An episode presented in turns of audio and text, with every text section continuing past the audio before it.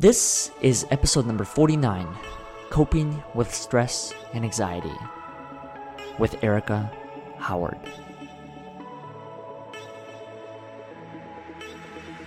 Welcome. My name is Oleg Lohid, and this is the Overcoming Odds podcast, where you get a glimpse into the stories of individuals who have overcome adversity, suffering, and struggle in achieving their personal success. This podcast was built by you and for you to help you overcome adversity, suffering, and struggle in achieving your fullest potential. Before I introduce today's guest, I'd like to answer a few questions regarding our upcoming conference on February 23rd called Survive to Thrive. This is a conference where you will get a chance to connect with hundreds of people who are going through a similar transformation that you are. A conference where you'll get a chance to hear from speakers from all over the country, including Leslie Johnson, Jeanette Yoff, Mark Guay, Khalif Price, Michelle Madrid Branch, and many others. For more information, please go to overcomingodds.today forward slash survive to thrive. Now, let's get back to our guest. Are you aware of the triggers that cause your stress or anxiety? She said, It was in my master's program that I became aware of my triggers. You have to be aware of what causes your stress, your pressure, and your anxiety. Self awareness or self reflection, a process that is easier said than done. A process that allows us to take a step back and reflect on our life, behavior, and beliefs. What do you do to practice daily self reflection? Without further ado, please welcome Ereka Howard. Welcome back to another episode of the Overcoming Odds podcast. Today's guest is someone who I met recently through one of our social media platforms, and after speaking with her for a little while, I wanted to get to know more about her story and share it with the rest of you. So, without further ado, please welcome Ereka Howard. Ereka, thank you so much for being a guest on our show. Hey, what's going on? I appreciate you having on our, you on our show and also learning about the city a little bit that I'm currently living in because you know just like you said you're someone that has lived here for a while so it's good to pick someone else's brain that knows of things that I may not know so I appreciate the added value that you have in this conversation. Um oh like I appreciate you guys. You guys truly amazing for what you are doing in the community globally. Like I support all of that. And so that's why I immediately was like, okay, let's go to Overcoming Odds. What can I do to help this? that's awesome. So thank, thank you. You, you guys are awesome. I appreciate it. What I wanted to do in the way that I want to start off this episode is I want to dive a little bit into your background and your story. So, for those who aren't familiar exactly with who you are and the type of work that you're doing right now, would you be willing to share a little bit about your background, your upbringing, and what type of role those two things have had in the profession or the projects that you're pursuing at this particular time. Absolutely. I'll be more than happy to share it. Where, um, I guess to start off, where where are you from, and what kind of upbringing did you have with your okay. family? Okay. So, Oleg, I actually was in foster care, and how I ended up in foster care is my biological mother was uh, a drug abuser. And upon her abusing those drugs, um, she got into a big altercation. Now, the stories that I'm telling you are from the mouth of close family members mm-hmm. uh, that know her. So these are the things that I also found out from her. Um, I also had an order to instill all my records. Uh, prior to after that had happened, uh, I did that when I was like 18, and so um, my upbringing, as far as that goes, you know, my mother was a, a drug abuser, pretty intense drug abuser, and then she had abandoned me with a neighbor. And I'm just kind of giving you the background of how I ended up in foster care. Mm-hmm. So uh, she left me with a neighbor more than two two days, almost close to two days, and this neighbor finally called child welfare services, and Um, they didn't know a baby's name. They didn't know anything like that. Uh, what my name was, and so then they finally said, you know what, we, you know, my the neighbor that my mother dropped me off at, she didn't come back. They didn't know each other. I mean, it's just like, here's a baby, I need your help. So, um, I was dropped off at that neighbor's house. Then she, two days later, she contacted child welfare child welfare system. Try saying that twice. Very mm. bad. so um, that happened, and then uh, I was placed in uh, custody. And then two years later, I got adopted by a family that lived about, uh, I'd say about six hours away from where I was actually adopted. I mean, I was actually born in. So I moved from the city that I lived in to another state, uh, another city in Texas. So, um, and then it was a transracial adoption. And uh, so, you know, those different dynamics and my upbringing was very, you know, the family that adopted me was very strict, but yet very, uh, uh, very out uh, outgoing. You know, a lot of different dynamics were required, um, and I had to kind of adapt to my different environments. Wow. Could you speak a little bit more about transracial adoption? Because I'm someone that has recently just had a chance to learn more about it, but it, it appears okay. that it's a subject that is oftentimes not discussed. Yeah. And I guess within it, and some of the audience that may be listening, what are some of the challenges that you faced within it, and how did you overcome a lot of them? Okay. So basically transracial adoptions it's it's like a or interracial adoption and it mm-hmm. refers like the adoption of a different race of that of the like the adopted parents so maybe you might have a family that is caucasian but they decide that they're going to you know adopt a family that is uh, from russia or they have a family that is of a different actual race and ethnicity from them and so they don't share the same um, genetics. Well, mm-hmm. of course, it's genetics because it's not a kinship adoption. Right. Uh, but it all, you know, they look different from the outside, the skin wise. You know, you could have um, a family that it's like an interracial adoption, um, just basically from a different race. Um, you know, transracial adoptions can be looked at different ways, but it's basically from what I have studied and did research on. It's families that are being adopted by a family of a different race. Mm-hmm. And what were some of the challenges you faced during that journey? So some of the things that I did struggle with, and I'm not, you know, to this day, I still struggle with it um, on a different um, foundation and a different level. I would say not knowing who I was. Um, the family that adopted me, they were very, you know, very open to uh, letting me kind of be myself, but at the same time, I wasn't around, um, you know, children that were my color or, most of my family. Um, they were. I have a my family is basically all different races, but the majority was of a different race, mm-hmm. and so I grew up struggling with my identity.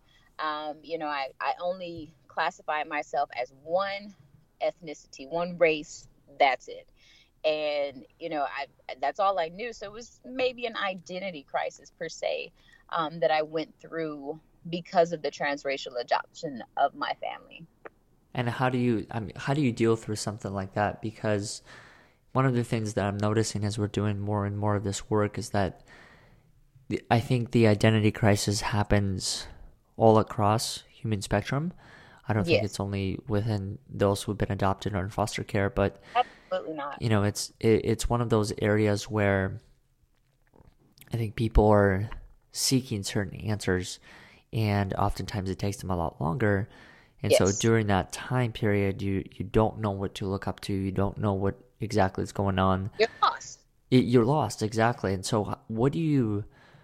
I mean, what do you do when you do feel like that and you do feel disconnected? Like, where do you turn to? Do you trying uh, I, I know for me one of the things that has worked is trying to develop a community of people who right. can help you belong and help you understand that you are enough and you matter and right. there's you're not alone i think that's the most important one Right. But is there anything else that has worked for you when you were facing those times that helped you maybe work through some of those challenges of of being alone and not feeling like you fit in in certain areas? Right. Well, some of the things that actually helped me is I had a I had a baby book that I would always go to and I would always refer to for information. And there was a point in time where my parents had to hide the book because I was always looking at it. I was always wanting to know more. Who am I? It's like a search for self.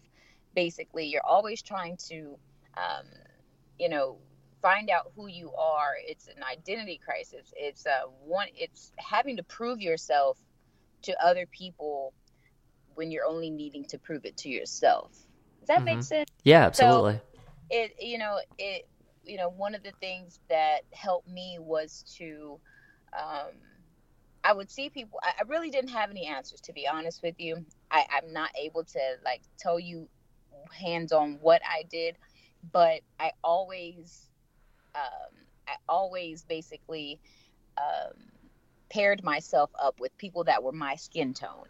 You know, they had my hair, they had my skin tone, they they you know walk they talk like me i would always kind of relate myself to them. So those are some of the things that i did but i still didn't know per se who i was. But seeing people that were maybe biracial or had curly hair or you know that kind of helped me de- develop an mm-hmm. identity.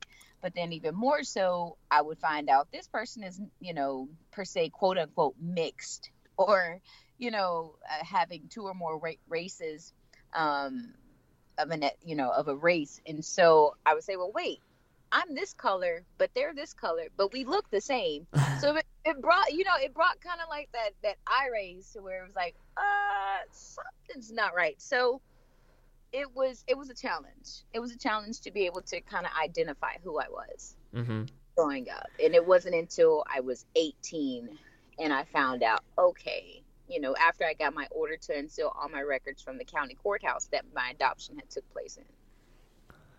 Very interesting. Now, are those some of the areas that you still struggle with? Absolutely not. Um, I don't struggle in those areas. I would say more so of um, I recently did a DNA testing. Um, one of your your your DNA testing sites. You know, you have 23andMe, Ancestry DNA, uh-huh. genealogy, and um, DNA testing that kind of tell you, you know, what your ancestors are and everything like that. And so, the area that I kind of um, it, it, I wouldn't say I don't. I would say I do not struggle with the same things that I did before. Mm. I want to transition and dive into today's episode, and that is coping with stress and anxiety. Okay. And the way that I want to start this one off is with a question that I've been trying to figure out on my own as well as I think most of us are, and that is how do you deal with stress during high pressure situations? And are there any stories that come to your mind when you feel like you were under a lot of stress and under a lot of pressure?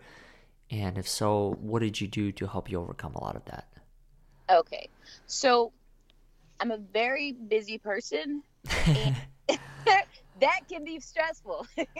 that can be stressful and you know sometimes just high pressure times like when you you have a schedule that you have to go on to and you have to follow it and you know you just have things that you have to do tasks mm-hmm. appointments and so that can cause that has caused me to be um, have high pressure situations and um, you know there was a time where i wasn't even aware of it and what you know what really helped me become aware of it is after i finished my master's program in clinical mental health counseling, mm-hmm. I was, man, I'm a mess. You know what I mean? Like, I am a mess. You know, you know, being a speak, being a motivational speaker, you're like, you know, be positive, go, you know, change the world. You can do this. Mental toughness, be different. You know, and you're not aware of those things. You know, you're you're million dollar makers. Um, your three, your three, three, three digit income um, makers. You know, financial you're millionaires. They, you know, that can cause pressure on uh-huh. them. And I think sometimes that can be create an unawareness of it. And so some of those things that I've noticed um, and that have actually happened was during those times where I had so much responsibilities to make sure this is done, this is done. You know, you have this to do, and you know your everyday related things that you have to take care of, and knowing what my boundaries were. And after the fact, um, when I had I was in my it was in my master's program, um, I became aware of my triggers. Uh-huh. You know? so I have to be aware of what causes your stress, your pressure, your anxiety, and um, just becoming aware and being okay. It's okay to not be okay. You know what I mean? It, that, that's like I think that's the biggest one. Yeah. You know, it's it's like a cliche, and you know, it's okay to not be okay. Just being aware of it and and figuring out a way of really how to deal with it in a healthy way. Know what your triggers are. Um, you know, things that worked is just for me personally would be taking the time to reflect on what was causing me stress, setting myself boundaries, uh, self care, um, you know, and what didn't work for me would be ignoring it and acting like I was perfect when I wasn't. You know what I mean? Being a people pleaser and working, being a motivational speaker, you're like, oh, I have to help this person, I have to do this. But you're missing the foundational thing of what are you doing for yourself? You know, you're trying to do this for others, but how can you do for yourself because you can't pour from an empty cup. Yeah. You know, it's hard to pour from that. And so just, you know, being aware of it and knowing my triggers kind of helped me develop those stress and high pressure situations. Um, you know, to, to do be aware of it. Mm-hmm. I think you're spot on with that because it, it kind of goes back to everything. I think the first step of almost any problem is recognizing that there is a problem to begin with. Absolutely. And I think if you don't know that there is a problem to begin with, well, that becomes a problem within a problem. so, yeah, so it's, problem going on. So you're like, I've, I've, whoa. Exactly, exactly. And it the the other thing that I guess I've learned over time is that it's depending on how big of a problem it is. Sometimes it is hard to be able to step back and just, I guess, analyze it and say, well, just because this is a problem, what can I do about it? Because, I mean, some problems could be as hard as financial, or let's say you're in a uh, five or six year relationship and then all of a sudden it ended. Like, those are not exactly That's the life change. That you're, exactly. Your your your ongoing um, daily responsibilities like change your life change. You have to now adapt to a different environment. Yes. And so that can cause instability within the anxiety stress depression mm-hmm. suicide mm-hmm. uh, you know drug use. You know that can cause a lot of different things in a person. So a life change definitely can. I agree. Yeah. when did that make sense to you as far as the environment playing a big role in who you become because I know that, as most of us know, it's I, am a firm believer that it, the environment is one of the most important things. It's if you want change, if you want any sort of improvement, you have to be able to not even necessarily change it, but more so understand how to adapt to it. Mm-hmm. Was there a time in your mind that kind of made sense that, okay, if I just change my environment, then the chances of me becoming who I want to become are going to be that much higher? And I guess the environment is uh, that's something we have to define as well, because I don't think it's necessarily just moving places, but I also think part of your environment are the people. Who do you surround yourself with? And so it's, yeah. and that's I think even the the harder decision most times than just signing a new lease at a new apartment or a new house, right. or buying a new place. But being able to say no to people who are negatively impacting you and are yeah. not helping you grow. And so, how when when did that make sense in your mind? When I found out, uh, what are you getting out of this? You know, uh-huh. what? Um, not necessarily what are you getting out of this, but when I constantly found out I was stressing out over something I could not control, mm. and, and you know, being aware of the things that I was doing? You know, what was it causing me to stress out about? You know, there comes a point in time where we all have to reflect back on our lives and say, hey, is this really worth it? Um, what am I, why am I self sabotaging myself to the point to where there's no end. You know, I'm you're self hurting yourself. Uh, you know, you're internalizing things, and it and there was a you know, it helped me to really be able to say, okay, let me step back, evaluate myself, evaluate my relationships, evaluate my environments. Um, and when I'm saying environments, it could be your family, your uh-huh. friends, your coworkers, your car. Um, you know, it could be anything. Something could trigger you for, you know, something could trigger you from your past or your present or maybe your future. Mm-hmm. So just being aware of those things that, you know, caused my stressful times, my pressure, um, you know, those high anxiety times kind of helped me develop, you know, what am I, what, what, what are you, you know, what are you getting out of this? Mm-hmm. You know, what is it What's that the you're purpose? Yeah, what's the purpose? And you know, just continuously working on myself, um, and knowing that I can't control what other people do. You know, you can you can only person that you really genuinely can control in this world is yourself. Mm-hmm. And you can have all kinds of relationships with people, friends, family, co-workers, loved ones. Um, dogs, cats, animals, pets, all of that, you know.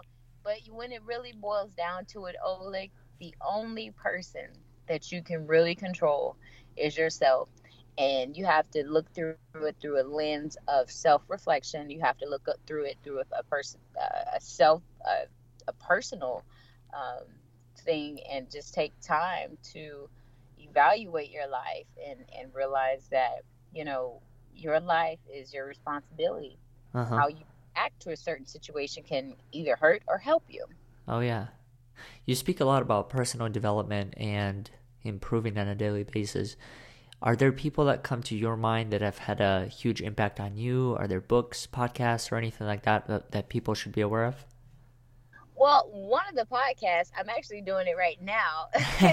probably be listening to a lot of these, to be honest with you uh, with overcoming odds. But I guess one I can say um, is, you know, those self develop, those personal development ones, those ones that really help you. It used to be, um, you know, I've had mentors throughout my whole entire life, and I've had people that have came and gone, um, situational people, uh, foundational people, people who've kept me, uh, um, you know, accountable.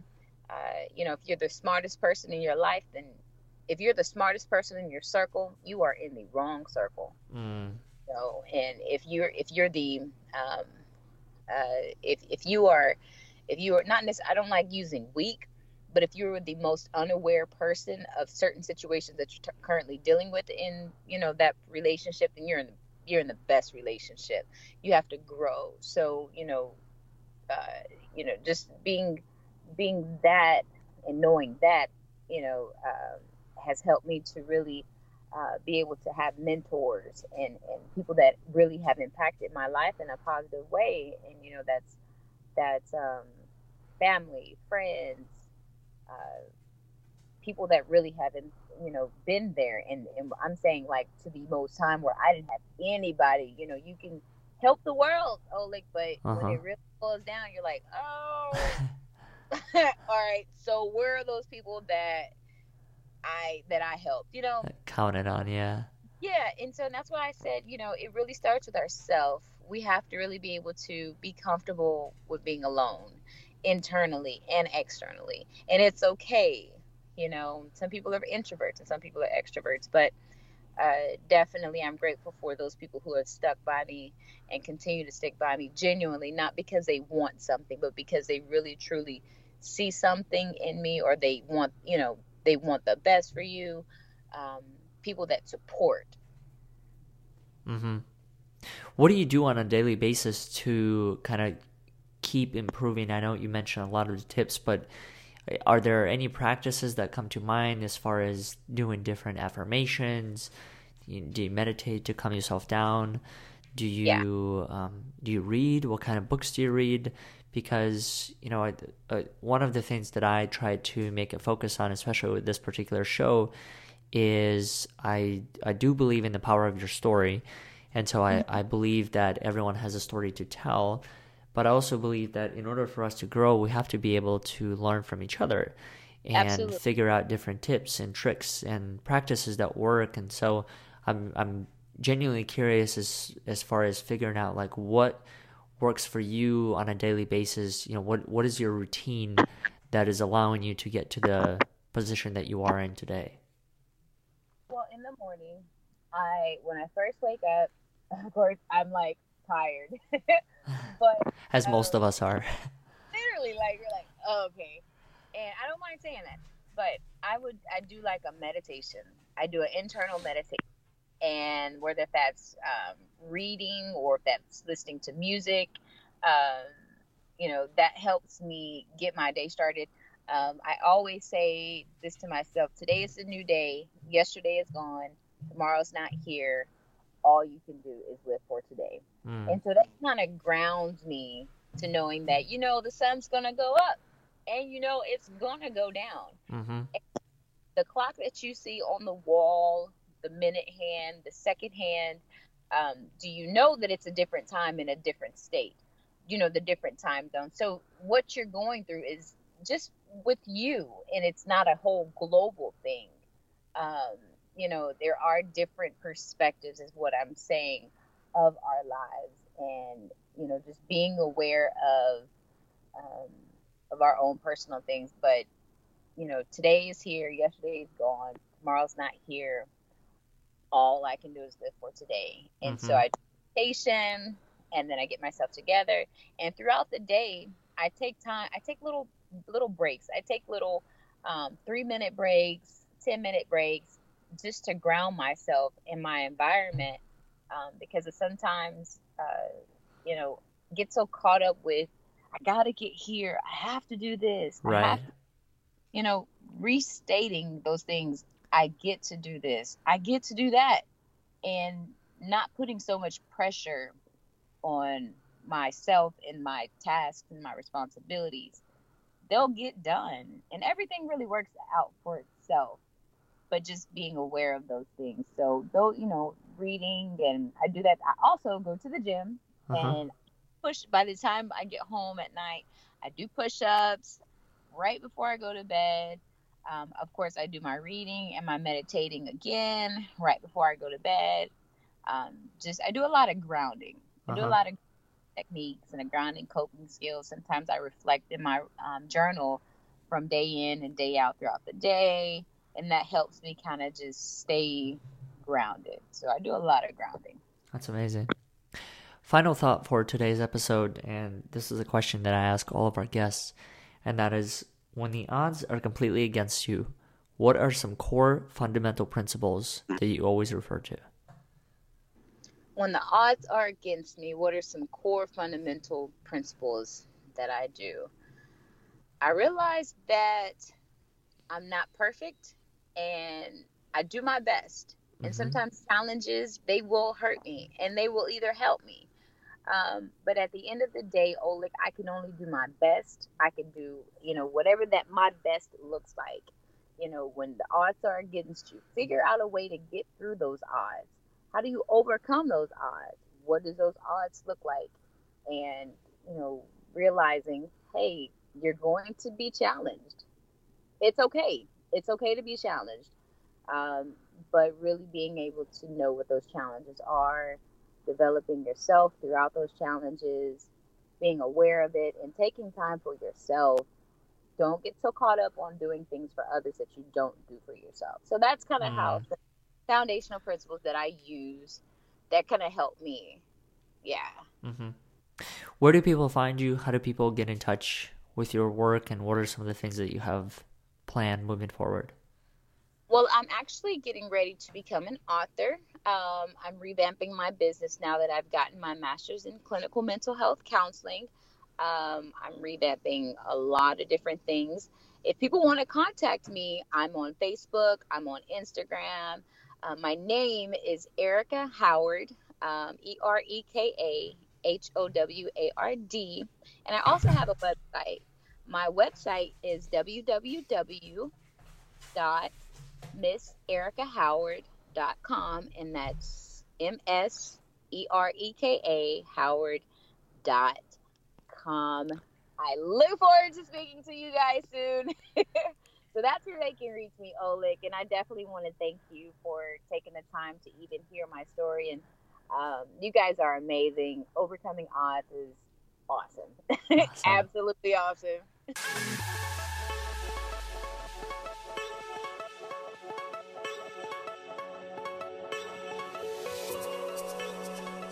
Thank you all for listening to today's episode. I hope you enjoyed it as much as I did.